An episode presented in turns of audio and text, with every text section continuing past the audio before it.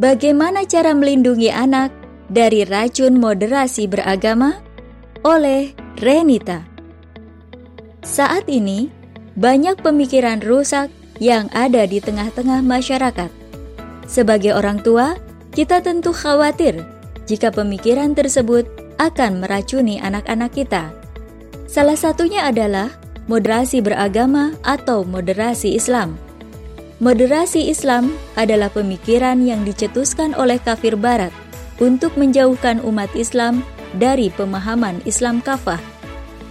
Gelombang moderasi yang semakin intens diaruskan membuat sebagian umat Islam mengadopsi pemikiran ini dan menganggapnya sebagai ajaran Islam.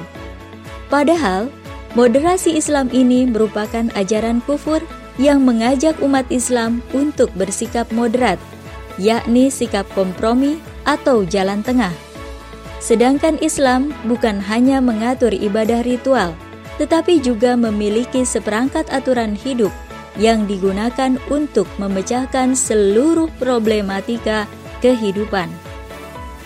Dengan gagasannya ini, umat Islam diharuskan untuk mengakui kebenaran semua agama atau pluralisme, memberikan ucapan hari raya kepada pemeluk agama lain, saling mengunjungi tempat ibadah antar umat beragama, serta ikut terlibat dalam acara keagamaan pemeluk agama lain.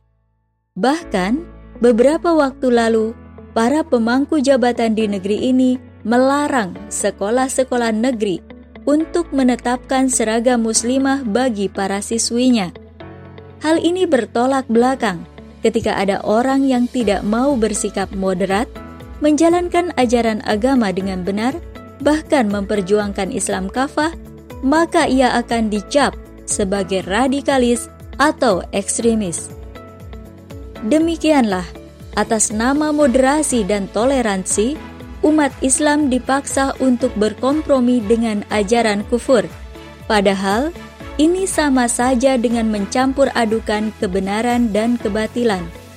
Perbuatan ini jelas dilarang oleh Allah Subhanahu wa Ta'ala. Sebagaimana firman Allah Subhanahu wa Ta'ala dalam surah Al-Baqarah ayat empat puluh dua yang artinya, "Dan janganlah kamu campur adukan kebenaran dengan kebatilan, dan janganlah kamu sembunyikan kebenaran, sedangkan kamu mengetahuinya." Moderasi Islam berbahaya.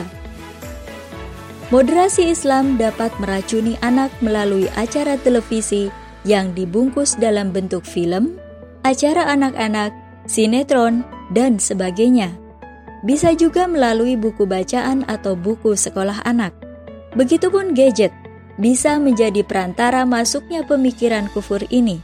Apalagi dengan adanya pandemi, membuat anak lebih dekat dengan gadget lantaran adanya pembelajaran jarak jauh. Adanya moderasi beragama akan membuat anak berkarakter moderat, yaitu sekuler, toleran, dan inklusif. Anak yang inklusif tidak akan mau untuk menampakkan identitas keislamannya, karena hal itu akan membuatnya berbeda dengan teman-temannya. Jika berkerudung, dia tidak akan menutup aurat sesuai ajaran Islam, tetapi memilih berkerudung seperti yang dikenakan teman-temannya. Anak yang moderat juga akan memaklumi, bahkan bersikap tidak peduli ketika ada kemaksiatan terpampang di depan matanya. Bisa jadi ia anak yang taat beribadah dan rajin sholat, tetapi ketika ada temannya yang tidak sholat, dia akan membiarkan temannya untuk melanggar syariat, sebab menurutnya semua orang berhak untuk memilih apa yang akan dilakukannya, termasuk perkara sholat bukan sesuatu yang patut dipermasalahkan. Selain itu, anak yang moderat akan mengambil sebagian ajaran Islam dan menolak sebagian lainnya. Bisa jadi, ia adalah anak yang taat dalam ibadah seperti sholat, puasa, menghiasi diri dengan akhlak yang baik. Namun, ia akan menolak mentah-mentah ajaran Islam yang berkaitan dengan politik, ekonomi, pergaulan, dan sebagainya. Alhasil, mereka terjerumus ke dalam pemikiran kufur dan menjadi agen moderasi. Lebih parah dari itu, mereka akan menjadi penghalang kebangkitan Islam dan sangat menolak perjuangan syariah kafah. Melindungi anak dari paparan moderasi beragama.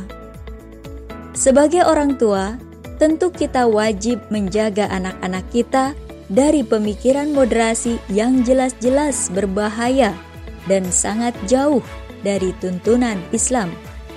Untuk melindungi anak dari paparan moderasi beragama, ada beberapa hal yang perlu dilakukan. Di antaranya, pertama, mengokohkan akidah anak. Hal ini dapat dilakukan dengan memberikan pemahaman bahwa Islam adalah agama yang sempurna, bukan hanya mengatur masalah ibadah ritual, tetapi juga merupakan sistem kehidupan yang mengatur seluruh aspek kehidupan. Islam adalah satu-satunya agama yang benar dan diridhoi Allah Subhanahu wa Ta'ala. Siapa saja yang mencari agama selain Islam, maka amalnya akan sia-sia dan dia termasuk orang yang merugi di akhirat. Allah berfirman dalam surah Al-Imran ayat delapan puluh lima yang artinya, "Dan barang siapa mencari agama selain Islam, dia tidak akan diterima, dan di akhirat dia termasuk orang yang rugi." Kedua, mengajak anak untuk mempelajari Islam sebagai pandangan hidup. Allah Subhanahu wa Ta'ala memerintahkan umatnya untuk terikat dengan syariat Islam secara keseluruhan, menjadikan Islam sebagai landasan berpikir dalam setiap aktivitas yang akan dilakukannya. Menilai baik buruk sesuatu hanya berdasarkan ajaran Islam, sehingga mereka akan mampu menjaga dirinya dari moderasi Islam maupun pemikiran merusak lainnya. Ketiga, menjadikan anak sebagai pejuang Islam kafah. Dalam hal ini, yang harus dilakukan adalah menyadarkan anak akan pentingnya dakwah untuk menyampaikan Islam, melibatkan anak dalam agenda dakwah, melatih anak untuk berani mengeluarkan pendapatnya, memupuk keimanannya sehingga terbentuk rasa kepeduliannya. Dengan demikian, anak tidak akan berdiam diri ketika melihat kemaksiatan. Sebaliknya, dia akan terdorong untuk menyampaikan dakwah, sekalipun itu membuatnya dijauhi atau tidak disukai oleh teman-temannya. Ajarkan anak untuk menyampaikan pendapat dengan cara yang baik, tanpa menggurui. Keempat, mengawasi media digital dan buku bacaan anak. Hal ini dapat dilakukan dengan cara mendampingi anak saat menonton, baik itu di televisi ataupun gadget, memilihkan tontonan yang baik, menyeleksi buku-buku bacaan anak, serta mengawasi penggunaan gadget pada anak. Kelima, memilih sekolah yang menerapkan kurikulum pendidikan berbasis akidah Islam.